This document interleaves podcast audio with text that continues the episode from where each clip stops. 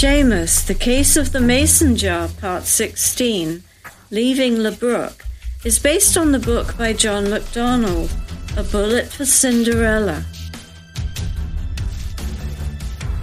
Captain Wayne tried to get me to go to the hospital, but I wasn't interested. Now I sit in Captain Wayne's office. Water from my sodden clothing dripped onto the floor. Captain Wayne sat beside me. Prasad leaned against the wall.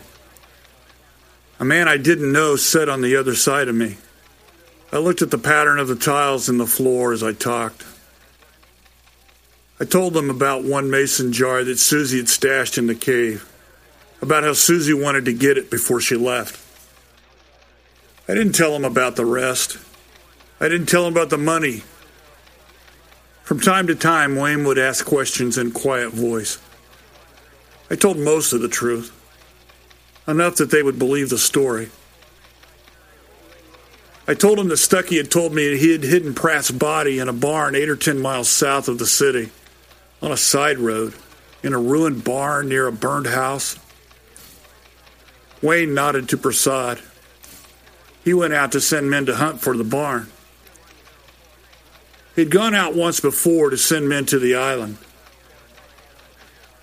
I told them how to find the cave. I told them what they would find in the cave. I told them that Floyd asked me to find Pixie, and that when I found Suzie, she was in trouble and I was trying to help her. She had some money in a mason jar buried in the cave, and we went to get it. I told them Stuckey had tortured me, found out about Suzie's hidden money, and found Suzie's suitcase taken her money and jewels. About the deal we struck and how he had crossed me up and followed us to the island. I told him how Stuckey had killed Suzie and how I had killed him. I didn't tell them any more about Suzie. They had learned enough from the Reading police. They didn't have to know more than that. I told them everything Stuckey had said about Leon, all of it, the whole stinking mess. Let me get this straight, James. You made a deal with Stuckey. You were going to wait until Suzie found the money. Then you were going to turn it over to Stuckey in return for Irene's safety. You made that deal yourself. You thought you could handle it better than we could. Is that it? I thought that was the only way it could be handled.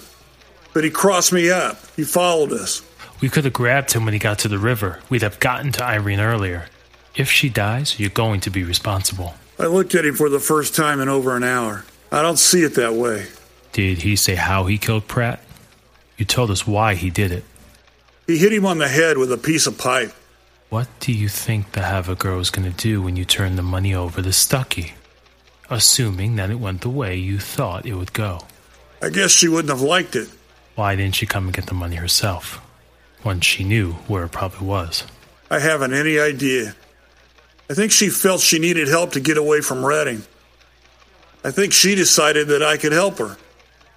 I think she planned to get away with all of it somehow after we were both well away from here, when I was sleeping, something like that. I think she thought she could handle me pretty easily. How many shots did he fire into the cave? I wasn't counting, maybe 20. An officer came into the room. Wayne stood up. The officer looked at me disapprovingly. He stepped back out into the hall and Wayne followed him. A few minutes later, Wayne walked back in. The docs at the hospital say that Irene is going to make it. She will be fine physically with time. Her emotional wounds may last longer. Wayne seemed to be considering something. You should go to bed. You check out of your hotel yet? I was numb. Irene would live. I felt tired. A bed sounded good. They took me away.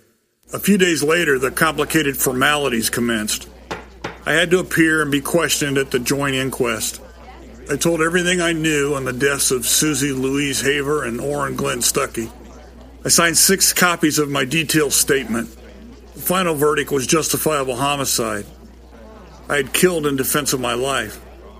I had told him about Suzie's clothes and jewelry and the money, the precise amount that Stuckey had taken. They found Suzie's will in a safe deposit box at a bank along with a wad of cash. In addition, she included a list of places that she hid money. The court appointed Zachary Keller as executor for Suzie Haver's estate and guardian for Suzie's heirs, the Scroggins children. In the end, Suzie had a sizable estate. Those kids didn't have to worry about money for college. Andy Scroggins was none too happy that he couldn't get his hands on it. Leon and Lizette Vincent were buried in the Vincent family plot beside Floyd. The remains of Horseman, identified through his dental work, was sent to Chicago for his third burial. No relative of Stuckey could be found. The county buried him. Pratt's body was found. His brother flew down and took the body back on the train. When something is dropped and broken, the pieces have to be picked up. The mess has to be cleaned up. They were through with me on Tuesday. Captain Wayne walked down the steps of the courthouse with me. He stood on the sidewalk in the sunshine. You're through here, James. We're through with you. There are some charges we could have made stick, but we didn't. You could be damn glad. We don't want you here. We don't want you here. We don't want to see you back here. You don't have to worry about that. He stared at me. His eyes were cold. My car was parked around the courthouse square. I turned away from him and walked toward it. I didn't look back as I drove away from LeBrook. The trip back to Pensacola gave me time to think. I didn't push as hard as I had getting to LeBrook, Texas. I had the money with me in the car. I could have continued down to Matamoros and drove straight through Central America into Brazil and beyond. I could have. Home is a funny word. Pensacola had been my home until Abby died. I had settled in a part of town that was opposite of my version of home. To me, it was just a place to mark time. I thought I was done with Pensacola. Family's a funny word, too. I didn't think I had family anymore. I didn't think that anyone cared about me anymore.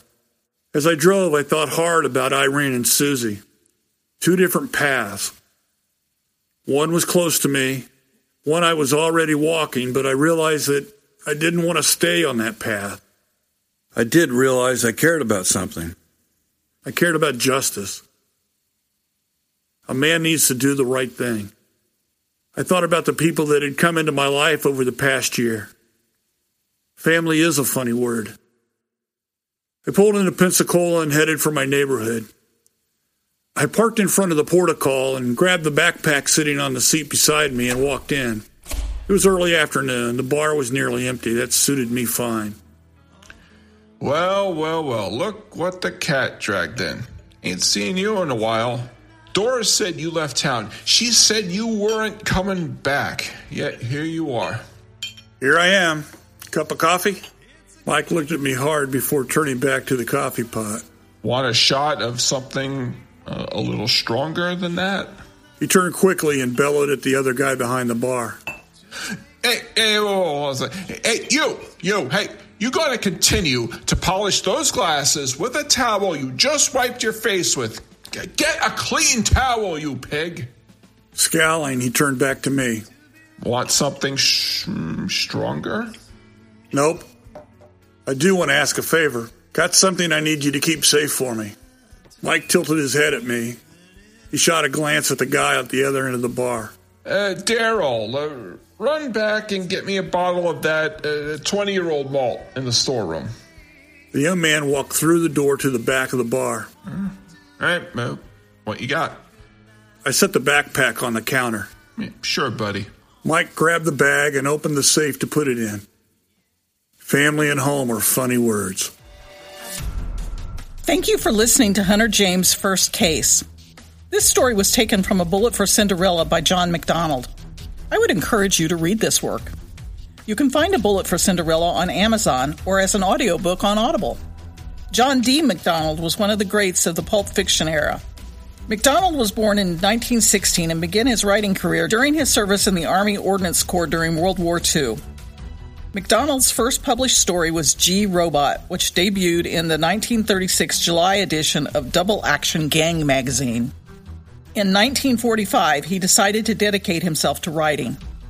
After suffering multiple rejections, losing 20 pounds, and typing for 14 hours a day, he finally sold Cash on the Coffin to Detective Tales in 1946. He was so prolific that often his stories would fill an entire magazine edition, with each story having a different name for the author. By 1951, he retired his pen names. John MacDonald gave us 500 pulp fiction short stories and over 82 novels, including six short story collections.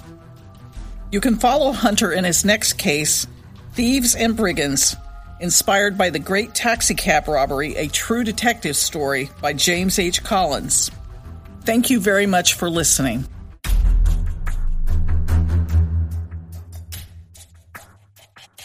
Thank you for listening to Seamus. If you like this episode of Seamus, please leave a review and tell your friends. This has been Seamus, the case of the Mason jar, part 16, Leaving LeBrook. It is based on the book by John MacDonald, A Bullet for Cinderella. Hunter James was played by Tom Hinton. Chief Wayne was played by Patrick Brancato. Mike Reagan was played by Nick Yamateo. I'm Leslie Woodruff. This episode of Seamus was written by Max Reese and directed by Tom Hinton. Seamus is a New Meadows media production, all rights reserved.